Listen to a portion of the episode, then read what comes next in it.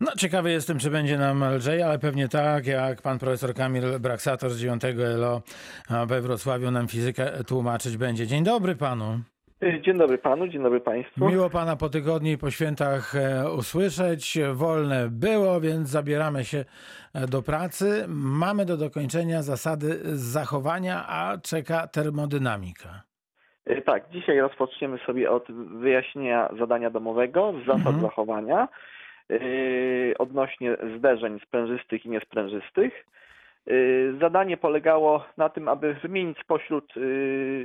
wskazać spośród wymienionych wielkości fizycznych te, które są zachowane w zderzeniu sprężystym i w zderzeniu niesprężystym.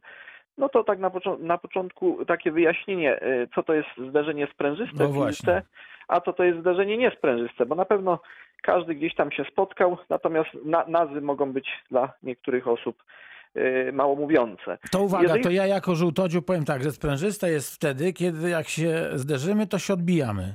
O, dokładnie. A niesprężyste jest wtedy, że jak się zderzymy, to koniec. Tak, żadnego odbicia, tylko się przyklejamy. O, dokładnie. W takim skrócie można w zasadzie tak to rozumieć. Trójeczka jest, to ja się cieszę, dziękuję bardzo. No taka nawet czwórka. No, to pan zbyt łaskawy. Natomiast jeżeli chodzi właśnie o te zderzenia sprężyste, no to są takie zderzenia jak na przykład szklanych lub stalowych kul, czy kul bilardowych wykonanych z kości słoniowej, ale też z innego działu, tego kolejnego, który będziemy omawiać, to na przykład cząstki gazu doskonałego też zderzają się ze sobą sprężyście. No i właśnie podczas takiego zderzenia sprężystego kule odkształcają się i tracą część energii kinetycznej, ale ta część zostaje na krótki czas zderzenia zamieniona na energię właśnie tego chwilowego odkształcenia, po czym to odkształcenie jest nietrwałe i po zderzeniu znika, a energia z nim związana przekształca się w energię kinetyczną, czyli tą, którą omawialiśmy tydzień temu, związaną z ruchem układu tych kul. No i w takich zderzeniach jest spełniona zasada zachowania pędu i zasada zachowania energii kinetycznej. Jeżeli popatrzymy do naszej tabelki zadania domowego, mieliśmy tutaj takie wielkości jak pęd całkowity, prędkość, energia kinetyczna i energia całkowita, czyli dwie wielkości wektorowe, którymi były pęd i prędkość. Przypomnę, że pęd to był iloczyn masy razy prędkości. No i tutaj trzeba było określić, które z tych wielkości w tym zderzeniu sprężystym są zachowane. No to popatrzymy po kolei na podstawie tego, co powiedziałem. Jeżeli chodzi o pęd całkowity, to tak, on jest w zderzeniu sprężystym zachowany. Jeżeli chodzi o prędkość, no to tutaj prędkość niestety w zderzeniu sprężystym nie jest zachowana, czyli tutaj nic nie zaznaczamy. Jeżeli chodzi o energię kinetyczną, to oczywiście ona jest tutaj zachowana z tej informacji, którą powiedziałem.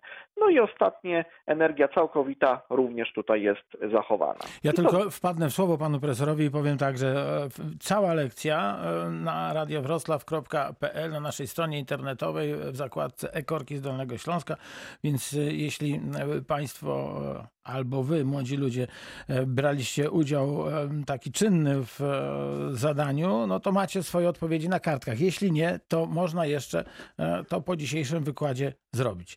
No to mamy zderzenia sprężyste. Z tego, co tutaj sobie pozaznaczałem, mamy w A, C i D tak zwane ptaszki, czyli tu jest w porządku. Tak. Natomiast w B sobie, wie pan co, wstawiłem krzyżyk, czyli że nie ma. To teraz zderzenia niesprężyste. W zderzeniu niesprężystym. Jeżeli chodzi o zderzenia niesprężyste, to są właśnie takie zderzenia, po których ciała jak gdyby sklejają się ze sobą, a ich ruch po zderzeniu można traktować jako ruch jednego ciała już.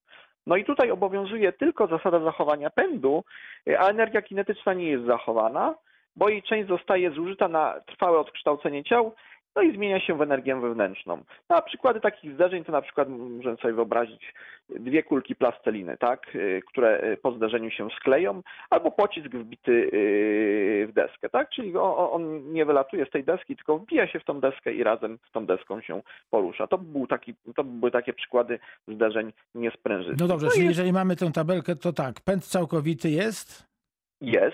Jest. Prędkość? Prędkość nie. Nie ma. Czyli tak jak w zderzeniu sprężystym, w zderzeniu niesprężystym prędkości nie mamy. Energia kinetyczna? No energia kinetyczna właśnie tutaj nie jest zachowana. Czyli nie mamy? A energia całkowita? A energia całkowita jest, tak? Bo ta część tej energii tutaj poszła w energię wewnętrzną. Także jako całkowita energia to właśnie jest takie podchwytliwe, że tutaj energia kinetyczna nie jest zachowana, ale energia całkowita jest tutaj zachowana. Czyli mamy zadanie domowe wykonane. Tak. Przechodzimy do następnego punktu. Czy jeszcze coś z zasad zachowania nam zostało? No to tutaj z zasad zachowania jeszcze było tam jedno zadanie, myślę, że uczniowie takie obliczeniowe poradzili sobie z tym zadaniem. To było zadanie, w którym trzeba było obliczyć, na jaką wysokość wzniesie się piłka. No i tutaj to zadanie też mamy rozwiązane, na stronie jest zamieszczone już. Trzeba było przyrównać oczywiście początkową energię kinetyczną i energię potencjalną w tej początkowej wysokości do energii potencjalnej na maksymalnej wysokości i wychodziło tutaj 1,8 metra. Także to zadanko jest zamieszczone. 1,8 metra na sekundę? Nie, 1,8 metra, bo to wysokość. Okej, wysokość, dobra. Wysokość maksymalną obliczaliśmy tutaj. Dobrze. W pierwszej części zadania tydzień temu obliczaliśmy prędkość. Szybkość, tam, tak, piłka uderzy w ziemię. Dokładnie, 6 metrów na sekundę, a wysokość maksymalna to jest 1,8 metra. No mogę powiedzieć, że równanie wygląda w ten sposób, że to jest masa razy prędkość początkowa do kwadratu podzielona przez 2, czyli ta energia kinetyczna początkowa plus energia potencjalna początkowa, czyli masa razy przyspieszenie grawitacyjne razy wysokość początkowa, czyli ta dziewczynka trzymała tą piłkę na wysokości 1 metra. No a przy maksymalnej wysokości tam zakładamy, że już ruchu nie będzie, piłka się na chwilę zatrzyma, zanim zacznie spadać, no to wtedy ma tylko energię potencjalną grawitacji maksymalną, to jest masa razy przyspieszenie grawitacyjne, razy ta wysokość właśnie maksymalna, masa się znowu skraca, dzielimy tylko przez przyspieszenie grawitacyjne i otrzymujemy już wzór na wysokość maksymalną po podstawieniu danych. Jedyną dziewczyną, którą widzę, to jest Anita Janczak, nasza realizatorka, uśmiechnięta, wszystko wie, wszystko rozumie. Trochę ma oczy, jakby była w niebie, ale to znaczy, że fizyka może przynieść dużo radości, żeby nie rzec nawet ekstazy. Sytuacja jest taka, że młodzi ludzie, którzy podchodzą w tym roku do matury, którzy się przygotowują do matury, dokładnie wiedzą, o co chodzi, a to jest najważniejsze, bo przecież ten czas im poświęcamy. Pan Kamil Braksator, nauczyciel fizyki z IX Liceum Ogólnokształcącego imienia Juliusza Słowackiego we Wrocławiu, jest naszym wykładowcą, naszym ekspertem. Panie profesorze, czyli teraz zaczynamy termodynamikę. Zobaczymy, czy nam się uda ją dzisiaj skończyć, a jak nie, no to zostawiamy na nasze spotkanie za tydzień. Przypomnę lekcję na stronie internetowej Radia Wrocław, radiowroclaw.pl. Tak.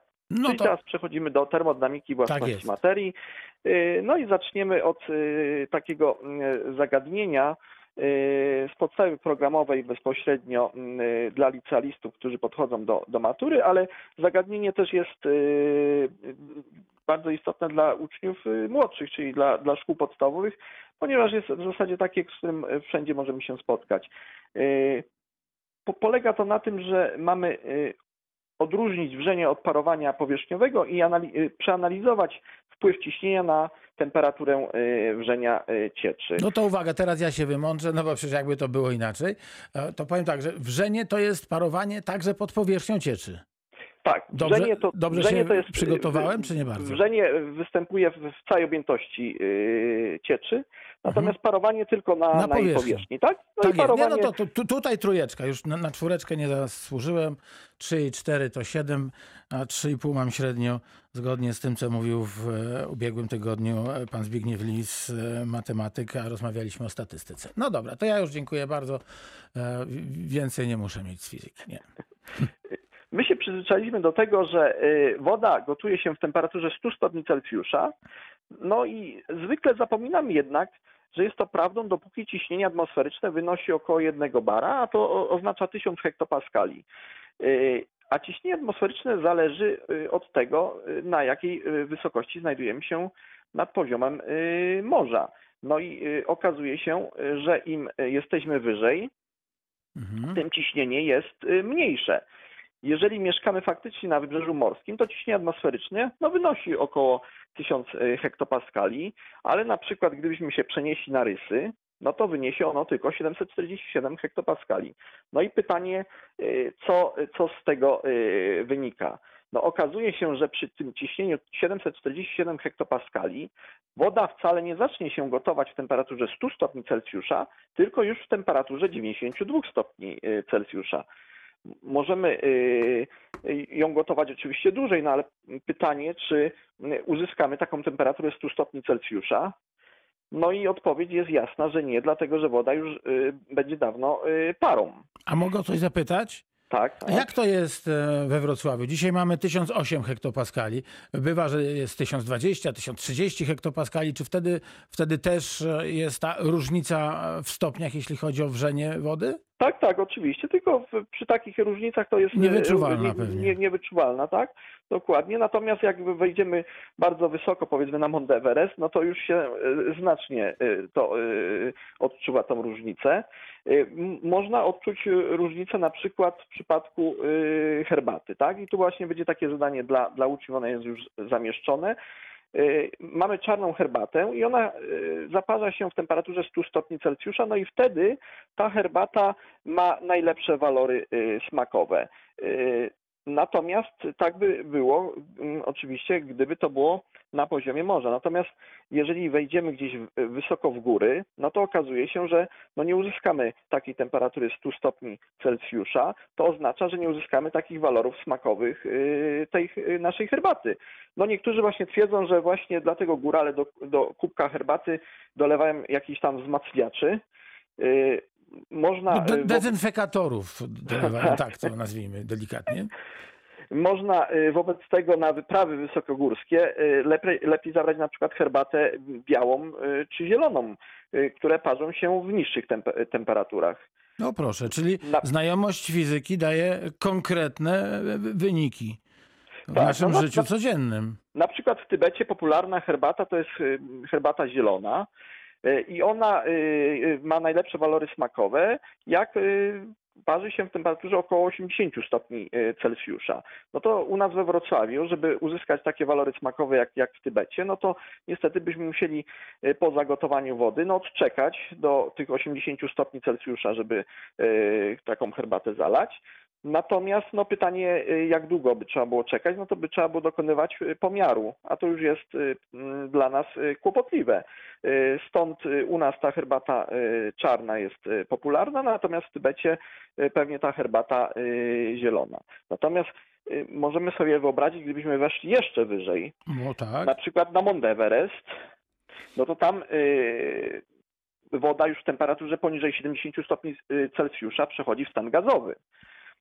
Biorąc pod uwagę na przykład nie tylko teraz picie herbaty, ale powiedzmy chcemy sobie ugotować jajka, a żółtko ścina się w temperaturze około 65 do 70 stopni Celsjusza, to jak wychodzimy tak wysoko w góry, to lepiej nie przygotowywać się na gotowanie jajek na twardo. Czyli na samym szczycie mielibyśmy kłopot. Wszystko by wrzało, byłoby wszystko okej, a tu nagle jajko byłoby może po wiedeńsku, chociaż nie sądzę. Dokładnie. Także wysoko w górach to lepiej nie przygotowywać na gotowanie jajek na twardo. Natomiast zawsze można sobie sprawdzić, są takie tabele, jaka jest temperatura wrzenia na danej wysokości nad poziomem morza. I teraz uczniowie mają takie zadanie bezpośrednio, które może być zadaniem również maturalnym, pochodzi z informatora. I tu jest właśnie taka informacja, że czarna herbata smakuje najlepiej, gdy zalejemy ją wodą o temperaturze około 100 stopni Celsjusza, a herbata zaparzona na Mount Everest smakuje gorzej. I mają dokończyć poniższe zdania, tak aby było poprawne. Wybierają poszczególne odpowiedzi A i B i później uzasadnienie 1 i 2. Jak wygląda zadanie? Czyli... zadanie zaczyna się... A nie, to nie omawiajmy tego zadania teraz. Zostawimy dla uczniów. Tak jest. I omawiamy za tydzień. Dobrze. Dobrze. radiowroclaw.pl. Bardzo proszę zajrzeć na naszą stronę. Tam jest zadanie pierwsze, zadanie drugie.